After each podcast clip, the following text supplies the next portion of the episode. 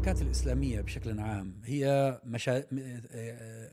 مشاريع إحياء وتجديد، وهذه نشأت في الأصل من أجل فكرة ومن أجل غاية واضحة المعالم، وهي إعادة الإسلام إلى حياة الناس وإعادة الناس إلى الإسلام، لأنه مع الزمن إما بسبب التخلف أو بسبب الاستعمار كما حصل في بلداننا أو بسبب الاستبداد يحال بين الناس وبين الدين الذي جاء به محمد صلى الله عليه وسلم. لكن الحقيقة اللي شاهدناه أنه بيصير في نوع من اللبس أو الخلط بين الأدوات التي وجدت من أجل خدمة الفكرة والفكرة ذاتها. يعني مثلا أحدهم سألني قال لي ولكن هذه الحركات الإسلامية تدافع عن وجودها، يعني هي مهددة بالانقراض، مهددة بأن تجتث اجتثاثا تاما.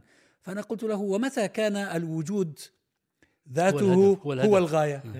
آه الذين أحرقوا في الأخدود وقص الله علينا قصصهم في سورة البروج، ألم يحرقوا أحياء لأنهم حافظوا على الفكرة؟ الأنبياء كم من الأنبياء قضى وقضى أتباعه نحبهم وهم يناضلون من أجل الفكرة.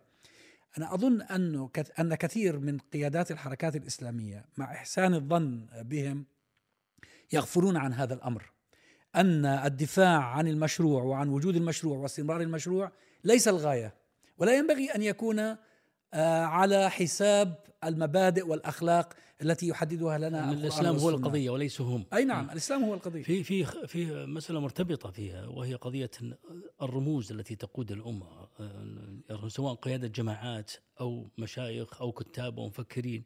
يعني هذه هؤلاء الرموز يقعون في المطبات التي قد تكون براغماتية وغيرها، إما لعدم التجرد، الإنسان ما يتجرد لقضيته مثل ما ذكرت، يعني تتجرد لهذا المشروع، مشروع الإسلام وليس مشروعك أنت، أو قصر النفس يصبر في المرحلة الأولى ثم ينهزم في المرحلة الثانية مثل صاحبنا هذا أبو جرة، أو قضية المنهج. المنهج ما واضح أصلا، أصلا تعلم بتطرف، أما تطرف يمين ويتطرف يسار، فيصير عنده ضياع في المنهج، أو أو يكون تعليمه مبعثر. فإذا يعني وضوح المنهج والثبات على المنهج، يعني يكون منهج ثابت وراسخ. هذه في نظري هذه القضايا الثلاث إذا كانت واضحة عند الرموز، التجرد ووضوح المنهج وثباته وطول النفس، طول النفس يفترض يفترض أن الإنسان في أمان من أن من أن يحدث يمين وشمال. تصور يعني حتى حتى عند غير المسلمين، يعني تصور هذا نيلسون مانديلا ثمانية وعشرين سنة ما قدم ولا تراجع واحد، فتحوا له السجن أربع سنوات. أربع سنوات كاملة يقول اطلع الباب، باب مفتوح، يقول أبدا إلا عند شروطي. فإذا كانت عندك أنت رؤية واضحة ومنهج واضح وعندك تجرد لقضيتك وعندك طول نفس، أنت المشروع الذي تحمله إن شاء الله في أمان. ولكن ولذلك من ضمن المنهج، من ضمن هذا المنهج يعني يمكن استقراء مجموعة من القواعد لمتى يسمح بهذه البراغماتية. يعني براغماتية قد يسمح بها في ميدان واسع إذا كان هناك ضعف للمسلمين، يكون تتوسع ميدان ضعف شديد، وتضيق جدا إذا كانت ال ال القوة للمسلمين القوة للمسلمين. مسألة ثانية أنه أنه في فرق بين أنك تتصرف تصرف لجأت إليه في في حالة استثنائية، وبين أن تجعله قاعدة عامة، تريد أن الناس أن زي أكل الميتة يصير أكل الميتة، شرب الخمر، كلها جات كاستثناءات، واستثناءات لها حدود ودقائق غير غير باغ ولا عاد مثلا. يعني في إذا إذا الوقت يسمح أسمح بعض بسرعة يعني بعض القواعد. القاعدة الأولى أن أي قول أو تصرف أو قرار من هذا القبيل ينبغي أن يكون في المواقف التفصيلية، ما يسمونه بالتكتيكية، ما يكون في الأساسية ولا في في الأصل في الأصل يعني. القاعدة الثانية أن المسؤول أو العالم أو المصلح أو قائد الجماعة أو الناطق باسمها يستطيع أن يؤجل قول الحق أو يؤجل عمل معين واجب، ولكن لا يقول باطل ولا يعمل عمل باطل.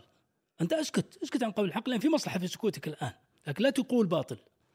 القاعدة الثالثة أن الفرد العادي حتى لو كان محسوبا على جماعة لكنه خارج القيادة، مثل أبو بصير خارج القيادة وخارج المسؤولية ولا يعتبر مثل جماعة، يسعه ما لا يسع القائد. القائد يجب أن يجب أن يتحمل ويصبر أكثر من الشخص العادي. القاعدة الرابعة أن التصرفات السرية التي تتم بطريقه سريه، مثل نعيم بن نعيم بن مسعود، النبي صلى الله عليه وسلم اخبره سرا، النبي صلى الله عليه وسلم لا يمكن يكذب نفسه، ان ان تتم بصوره سريه اوسع، مجالها اوسع من ما يتم بصوره علنيه. القاعده الخامسه ان تكون هناك مصلحه كبرى متحققه من هذا العمل تتفوق على المخالفه الشرعيه التي يفترض ان تكون مخالفه شرعيه. القاعدة السادسة أن يراعى حال المسلمين من حيث قوة وضعف، يعني ما نحتمله من من إخواننا في تركيا غير مما نحتمله من إخواننا في السعودية ولا في مصر ولا في ولا في بلد مسلم منضبط فيه احترام للشريعة، يعني أو مجتمع مجتمع يعني يحترم الأخلاق.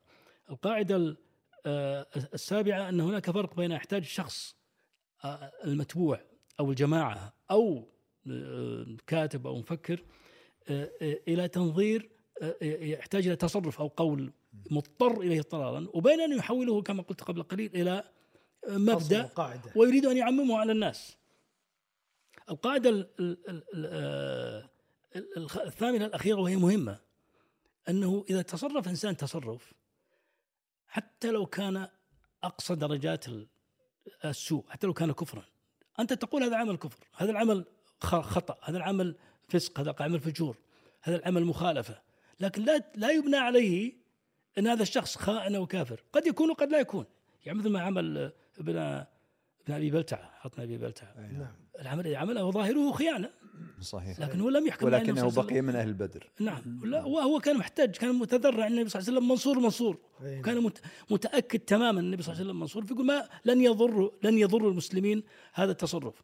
فالنبي صلى الله عليه وسلم حتى لم يعاقبه عليه الصلاة والسلام، فضلا عن أن يحكم عليه بالردة، يعني فأنت نعم العمل هذا خيانة، العمل العمل عملوه عملوه الجماعة الفلانية أو الشخص الفلاني خطأ كبير، قد يكون كفر حتى، ولكن لا لا ينبني عليه أن نقول والله فلان فاسق ولا كافر. هذه مجموعة، وقد يكون هناك غيرها، إنما يجب أن تربط بالحاجات الثلاثة اللي ذكرتها، التجرد وطول النفس. وأنا أعتقد أنه أكو يعني يعني أنا سألت في قضية أنه هل هو منهج أم هل هو نزع فرد يعني مثلا ويتكرر دائما، لكن يعني حتى حينما نتكلم عن المنهج ربما الجماعة أو المجموعة أو الحزب أو أيا كانوا ربما يضعون لهم منهجا، ولكن أنا باعتقادي أن هناك خلل في أسلوب تناول النصوص الشرعية والعلوم وكيف تصنع من خلالها بعد ذلك العقلية التي تقود.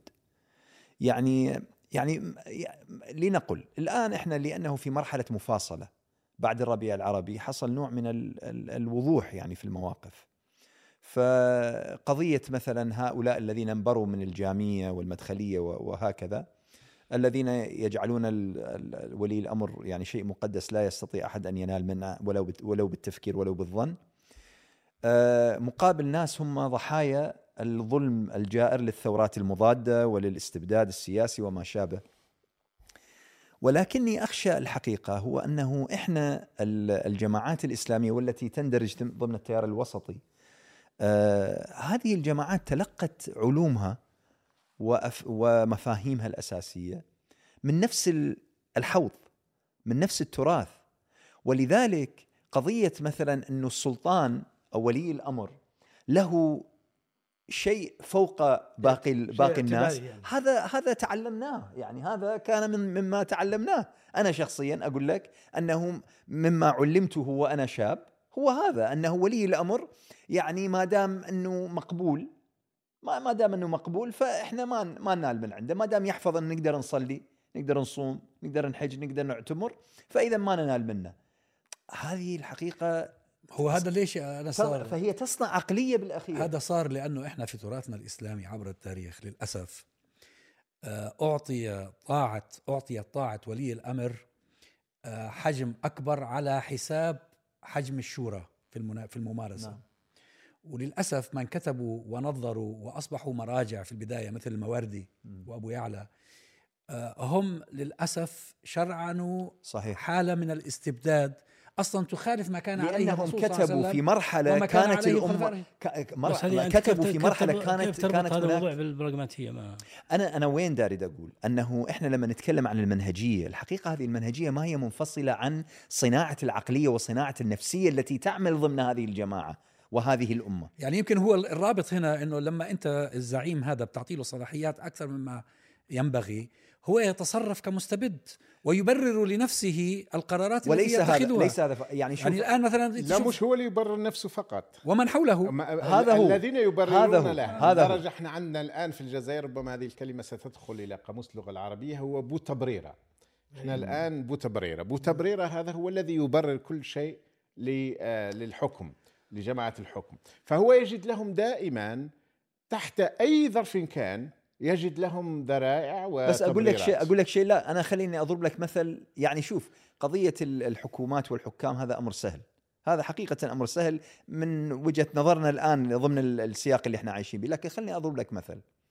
في فترة سابقة أحد قادة ورموز حركة إسلامية في بلد ما قرر بأنه يصرف كل الناس، يقول لهم ارجعوا إلى بيوتكم خلاص، ما أحد. يعني في العراق حل الحركة، يعني حل آه وقف العمل، قال خلاص إحنا بعد ماكو عمل، كل واحد يرجع لبيته. حينما سئل بعد ذلك، وهو رجل فقيه بل من أعلام الأمة، لما سئل قال أنا لم أريد أن أتحمل قطرة دم يعني واحدة. شوف هو كمسؤول، هو مسؤول أه حسب الموضوع، قال لا خلاص إذا نحن نعود إلى بيوتنا ولا نذهب نصلي كل واحد فردي. زين و... هي هذه المسألة. لا لا لا أنا أنا قد أقول أنني أنا أنا أنا قد قد أصدمك إني قد أتحمل هذه هذه ما أحسبهاش على البراغماتية. أنا ما عندك قد أتحمل بس, هي هي نوع من بس كيف أبو بس كيف لا بالعكس بالعكس أنت عندك حقبة كاملة في ذلك البلد العمل الإسلامي توقف، ما كان في عمل لا في الجامعات ولا في الشوارع ولا ولا إلا أنه وهذا أنا الأمر. أنا أعرف القصة أتكلم عنها، أنا أعرف القصة، أنا أكبر منك سنا في وكنت يعني كم كم فرق بيننا؟ لا لا فرق كبير. ما عليك بالشيء. القصة هذه أعرفها. اللي حصل أنه فعلا كان سيقضى على ال...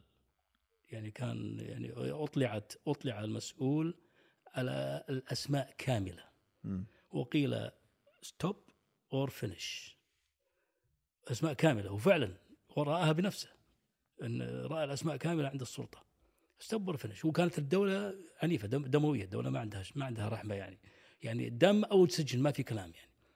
فكان القرار قرار خطأ ولا ولا ولا صواب هو اجتهاد في هذا الوقت، هذا أتحمله يعني أنا. بس هو هنا ما خالف مبدأ أو أخلاق، أتحمل هذا القرار أو حكم شرعي ما خالف. مشكلتنا احنا في البراغماتية التي ننتقد هي التي تخالف ما هو معلوم بالضرورة من الدين. بالضبط. وناجي يعني قضية البراغماتية الآن هي تبلورت تحت هذا الاسم أو تحت ما ذكر الدكتور أنس قبل ذلك، واسمها الواقعية السياسية هي البراغماتية.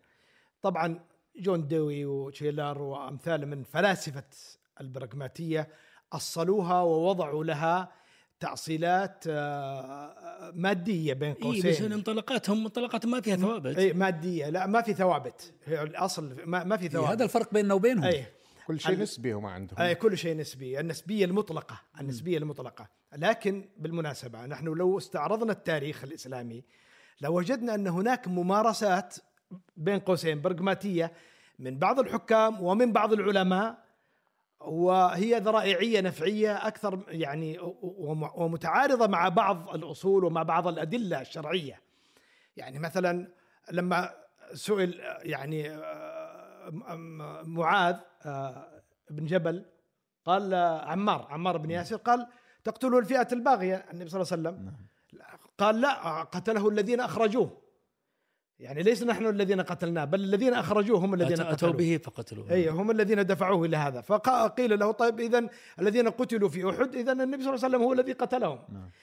واستمرت هذه. يعني مثلا في تاريخ الأندلس واحد فقيه عالم من علماء الأندلس الكبار اسمه الفهري، الناس لما رأوا الفوضى في البلد ذهبوا إليه وقالوا له احكم، بدلا من أن تبقى الأمور فوضى احكم، وهو يتمنع يتمنع يتمنع صادقا في تمنعه، حتى اجتمع العلماء والفقهاء فألزموه إلزاما، فتولى وحكم وضبط الأمور، فذاق طعم السلطة وحلاوتها.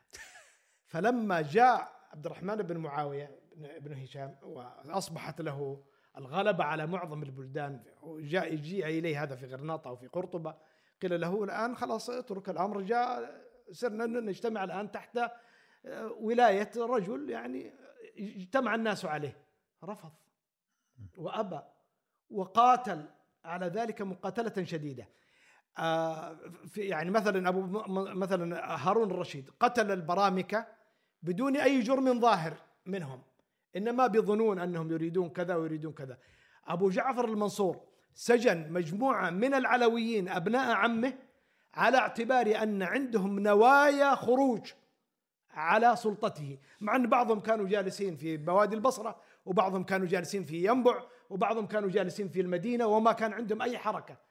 فيعني هذه البراغماتية أو هذه الانتهازية السياسية توجد في في القادة والسياسيين، لكن المصيبة عندما توجد في كما ذكر الدكتور في العلماء أو في قادة العمل الإسلامي أو في المتصدين للعمل الفكري التنظيري الإسلامي الذي يوجه الناس، فيتجاوزون القواعد والأصول ويذهبون إلى النفعية الانتهازية التي تقتحم بذريعتها هذه الحرام وتصل إلى تجاوز ما شرعه الله سبحانه وتعالى. أيوة، ما هو إيش اللي بيحصل هنا؟ آه الجمهور، عامة المسلمين الذين يبحثون عن منقذ لهم من وضعهم البائس، يتعلقون بدعاء يتوسمون فيهم الخير، وبحركات إسلامية يرون أنها ربما تكون هي الممهد للخروج من هذه الأزمات، ثم يشاهدون مثل هذه التصرفات. فماذا يحصل؟ يحصل نوع من الإحباط. يعني الحركات الإسلامية جاءت رداً على التخلف، رداً على الاستعمار، رداً على الاستبداد، بكل ما شاع من ممارسات تخالف مبادئ الإسلام وأخلاقه. فالناس يعني يسببوا الانحراف عن المبادئ وعن الأخلاق باسم النفعية، باسم المصلحة، باسم درء المفاسد أو جلب المصالح، يسبب فتنة. فهو مسؤولية صاحب القرار، يعني مسؤولية كبيرة. الله سبحانه وتعالى يسخر سخر يعني في كل عدد في كل إن الله في كل خلف عدوله ينفون عنه تحريف يرث هذا العلم من كل خلف عدوله ينفون عنه تحريف الغالين وانتحال المبطلين وتأويل الجاهلين تأويل الجاهلين يعني هذه التلاعب سواء بالبراغماتية أو غيرها. هناك من مونيتور، هناك الله سبحانه يسخر مونيتورز، مراقبين ينبهون الناس حتى يقيمون الحجة على الناس. يعني حنا أهل السنة ما عندنا إمام يقيم الحجة، عندنا علماء الله سبحانه وتعالى يبعثهم بين الأمة، قليل قد يكونون قليل لكنهم يكفون لإقامة الحجة. آه ومصداق كلام الدكتور سعد في هذه القضية بالذات، لما توسع الساسة وبعض العلماء في الماضي في بعض القضايا في الذرائع وهذه الأشياء الموصلة، أصل الفقهاء وخاصة المالكية أصلوا مسألة المصالح، وأنه ليس كل مصلحة رآها ونظر إليها واعتبرها تعتبر مصلحة معتبرة شرعا، فأصلوها ووضعوا له لها القواعد، واعتبروا أن هناك مصالح ملغاة شرعا حتى ولو أنت اعتبرتها مصلحة.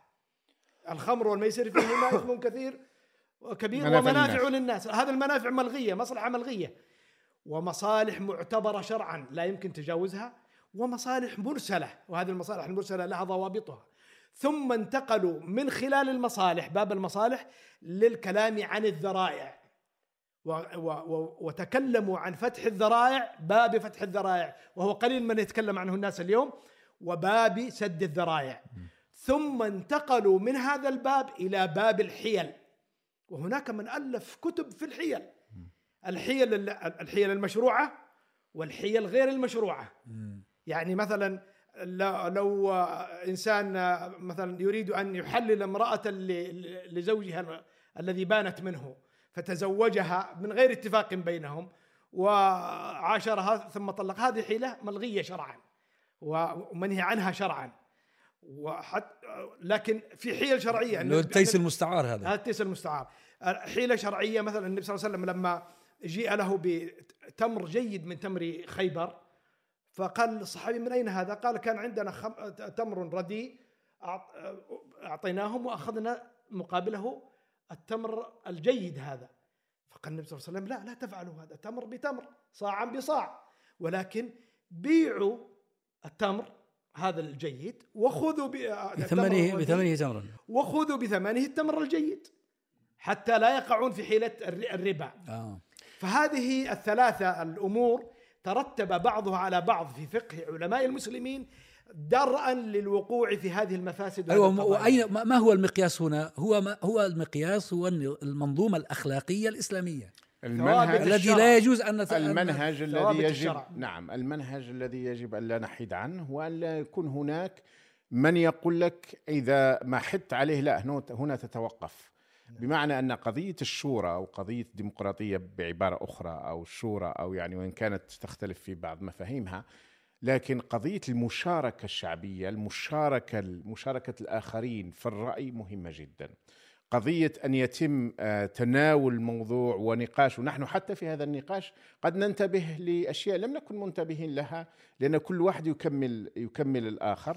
وذكر الدكتور سعد نقطة مهمة في في لما وضع كأنها حدود أو ضوابط، قضية لا تتحول الأمور تكتيكية وتفصيلية إلى استراتيجية، لأن هذا هو الذي يحدث في الغالب، هو أنها تتحول الأمور الاستثنائية أو التفصيلية أو التكتيكية أو التي جاءت في ظرف معين في سياق معين في وضع معين تصبح قاعدة عامة، تصبح قاعدة عامة لأنها مفيدة أو مريحة، يعني مثل أو مثل تقبيل رأس ملك عظيم الروم من قبل ربعي بن عامر مثلا، هذا تكتيك مثلا وليس استراتيجية، لم يصبغ العلاقة بين المسلمين والروم مثلا خارجه.